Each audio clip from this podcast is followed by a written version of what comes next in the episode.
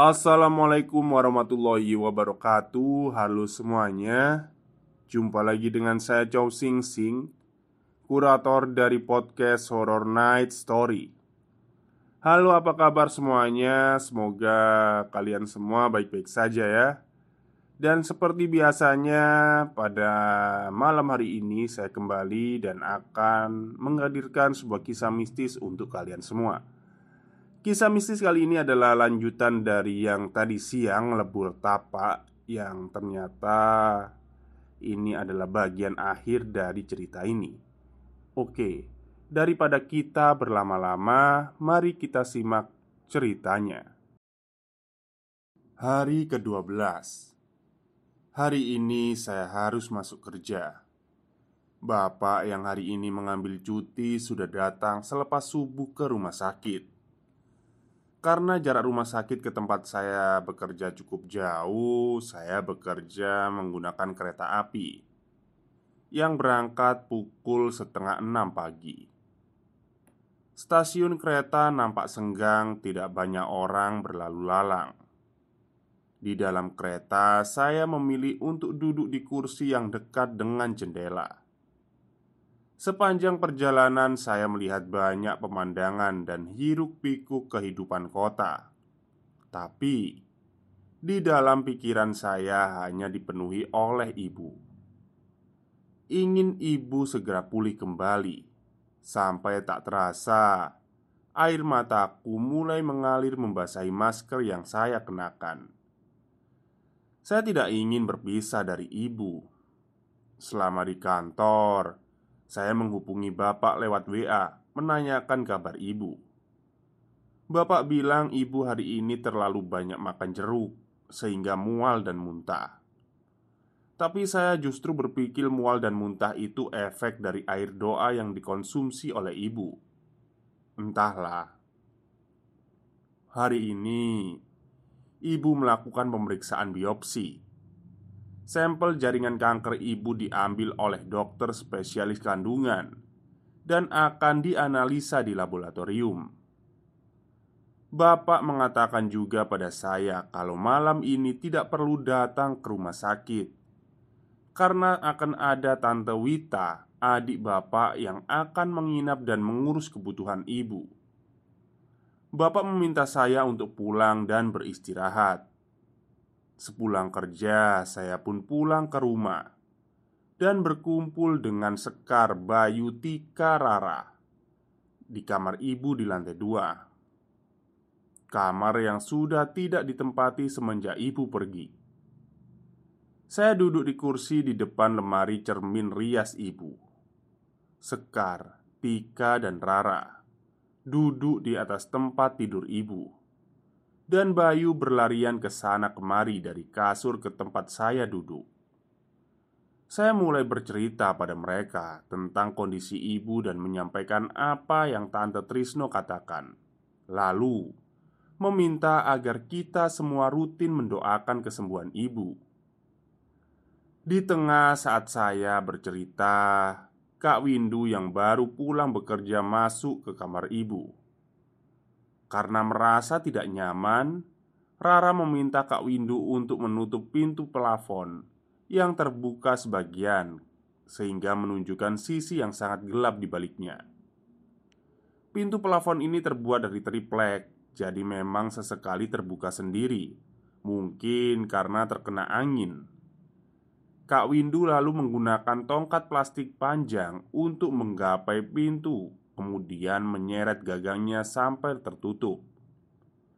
Setelah itu, tiba-tiba Bayu langsung berlari ke arah saya dan bersembunyi di belakang punggung saya sambil berkata, "Ih, takut, takut."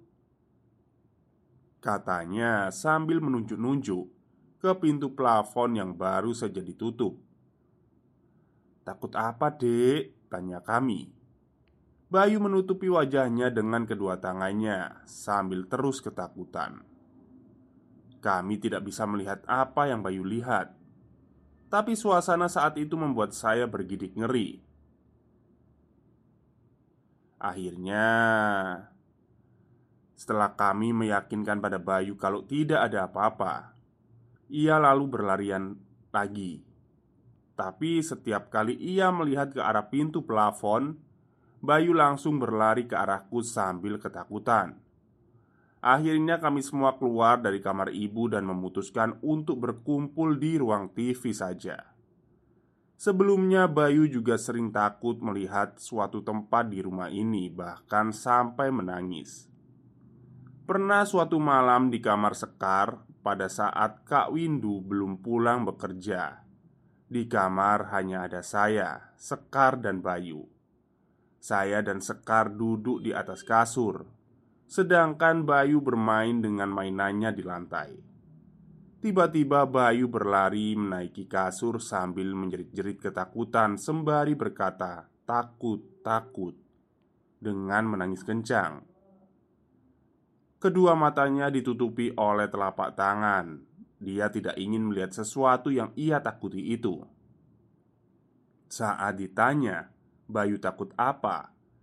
Balita yang baru belajar berbicara dan berumur satu tahun delapan bulan itu hanya menunjuk-nunjuk bagian atas lemari. Padahal yang saya dan Sekar lihat tidak ada apa-apa di sana Kecuali dus-dus berisi barang yang ditumpuk. Tapi setiap kali Bayu melihat ke arah itu Ia langsung ketakutan dan menangis kencang lagi saya dan Sekar saling bertatapan, menyadari apa yang terjadi. Tak ada ucapan yang keluar dari bibir kami. Bayu lalu dibawa keluar kamar dan ditenangkan. Hari ke-13 Pagi ini di kantor saya masih memikirkan kejanggalan demi kejanggalan yang terjadi. Benarkah ibu saya sakit karena diguna-guna? Dan benarkah di rumah saya ada penghuni lain? Saya lalu mendm empunya cerita horor di Twitter dan ia membalas seperti ini. Saya mulai membaca-baca di internet tentang guna-guna, sihir hitam, dan lain sebagainya. Mencari tahu juga mengenai penyebab, cara menyembuhkan, dan menghindari santet. Biasanya, saya gemar membaca tweet horor di Twitter. Tapi ketika cerita seperti ini menimpa keluarga saya, untuk memikirkannya saja saya merasa tidak sanggup. Selama di kantor, konsentrasi saya hanya tertuju pada mencari cara bagaimana ibu bisa sembuh. Hingga ibu hingga tiba waktu pulang, saya harus kembali ke rumah sakit karena tante Wita siang ini kembali keluar kota digantikan oleh bapak yang berjaga di rumah sakit. Sepulang kerja, saya menaiki kereta pukul setengah tujuh malam. Sebenarnya, saya keluar kantor pukul lima sore. Akan tetapi, waktu keberangkatan kereta ke rumah sakit hanya ada pukul setengah lima sore dan setengah tujuh malam. Jadi saya harus menunggu satu jam lebih hingga kereta datang Kereta malam ini tidak terlalu penuh Di luar sudah gelap, tak, tak banyak yang dapat dilihat dari dalam kereta Hanya lampu-lampu jalan yang temaram dan sesekali sorot lampu kendaraan yang melintas Sesampainya di stasiun, saya berjalan kaki menuju rumah sakit. Bapak pulang setelah saya datang. Ibu malam ini banyak mengeluh. Katanya tulang punggungnya sakit. Mungkin efek dari kondisi ibu yang terlalu sering terbaring. Sesekali saya menaikkan posisi kasur agar ibu bisa duduk. Itu pun ibu lakukan sambil berpegangan pada pagar pembatas tempat tidur. Karena ibu lumpuh, sehingga membuatnya tidak bisa duduk dengan seimbang. Selain itu, Ibu juga selalu merasa kepanasan dan ingin selalu dikipasi. Katanya, penderita kanker memang sering merasa kepanasan. Jam 12 malam, ibu membangunkan saya. Ibu merasa serba salah karena tidak bisa tidur dan tak tahu harus diapakan. Akhirnya saya membantu ibu tidur menyamping dan mengusap-usap bagian punggungnya Sampai ibu merasa lebih baik Hari ke-14 Pagi ini selepas saya menyeka ibu, saya berangkat kerja. Bapak sudah datang sejak subuh tadi. Hari ini rencananya ibu akan menjalani MRI. Tapi karena kondisi ginjal ibu yang sedang tidak baik, MRI diundur esok hari. Sorenya saya kembali ke rumah sakit menggunakan kereta. Malam ini saya ditemani oleh Kak Windu yang ikut berjaga di rumah sakit. Selain membantu segala keperluan ibu, tugas kami sebagai anak saat ini adalah menjaga semangat ibu agar tidak menyerah dan tetap semangat menjalani pengobatan. Hari ke-15 Seperti biasa, pagi ini saya kembali bekerja. Ibu ditemani oleh Kak Windu yang izin tidak bekerja, dan Bapak datang membawakan kami sarapan. Sekitar pukul 10 pagi ibu menjalani proses MRI Diagnosa sementara dari hasil MRI adalah Ibu mengalami gangguan di bagian tulang belakang Bapak dan Kak Windu sama-sama melihat hasil MRI dan melihat susunan tulang belakang ibu yang tidak beraturan. Hasil selengkapnya akan diberikan oleh dokter sekitar satu bulan ke depan. Malam ini yang terjaga di rumah sakit adalah Kak Windu dan Tante Wita yang datang dari siang. Saya pulang ke rumah sekitar pukul 8 malam karena ada urusan dulu. Saat sampai gerbang, entah kenapa, halaman rumah terlihat sangat gelap dan mencekam. Ada aura yang tidak nyaman rasanya.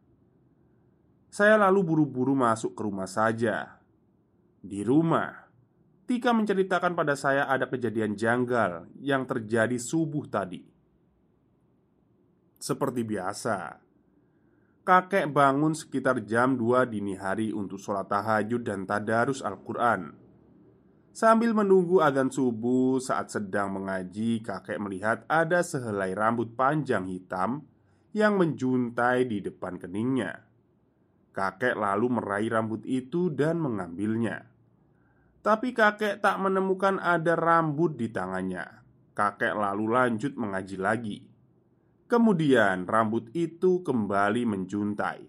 Kakek meraih dan menariknya, tapi tetap saja tidak ada yang terambil.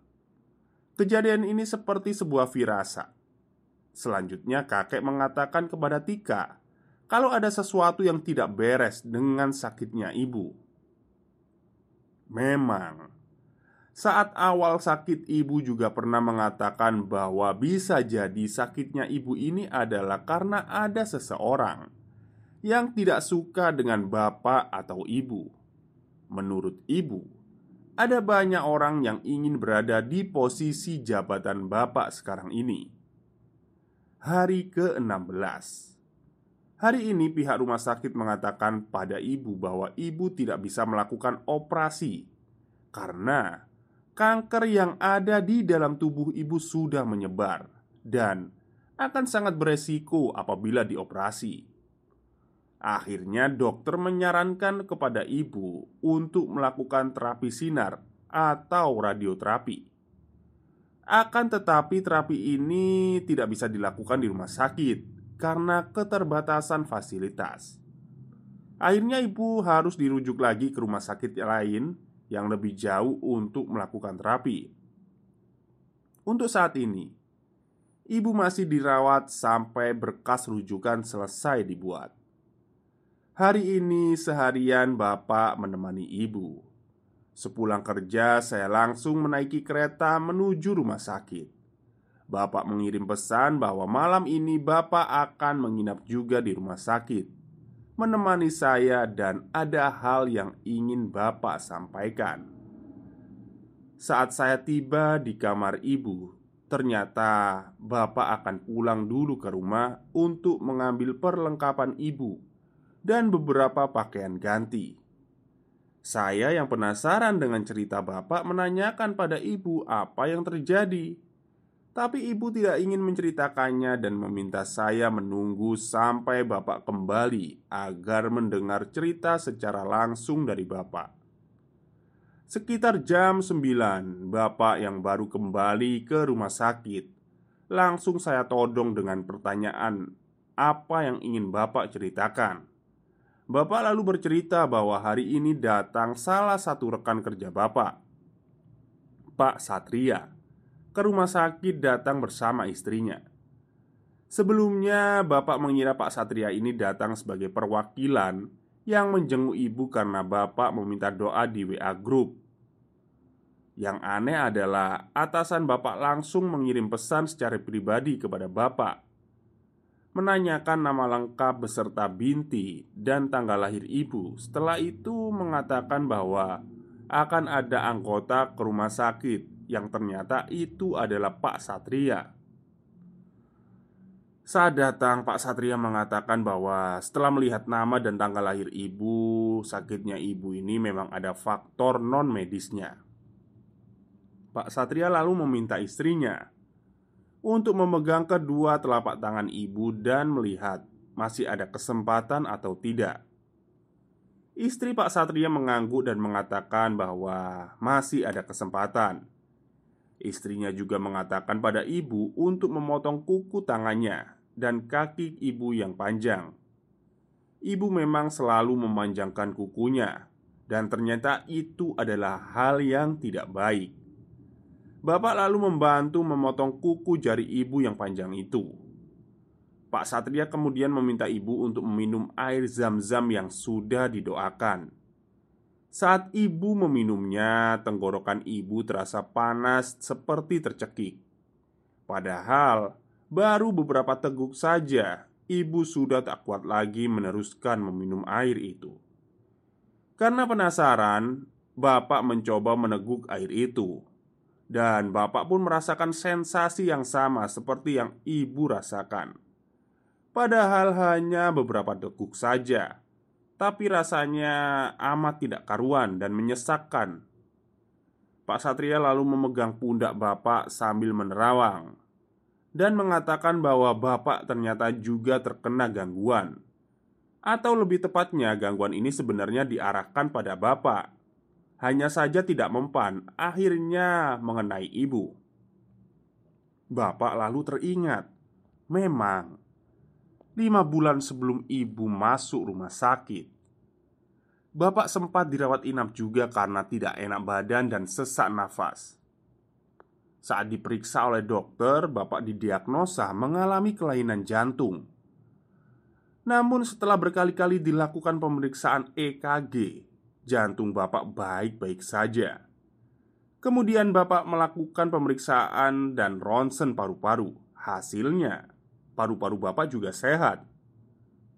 Bapak akhirnya dipulangkan setelah beberapa hari dirawat inap di rumah sakit dan hanya diberi obat saja.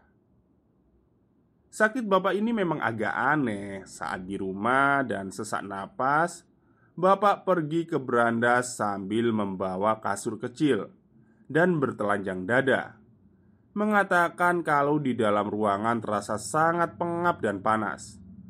Padahal udara di luar dingin dan hanya bapak saja yang merasa kegerahan. Hal itu berlangsung beberapa lama.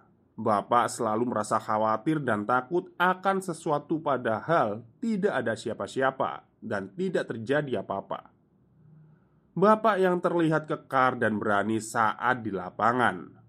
Saat itu tampak seperti anak kecil yang ketakutan Dan selalu ingin ditemani.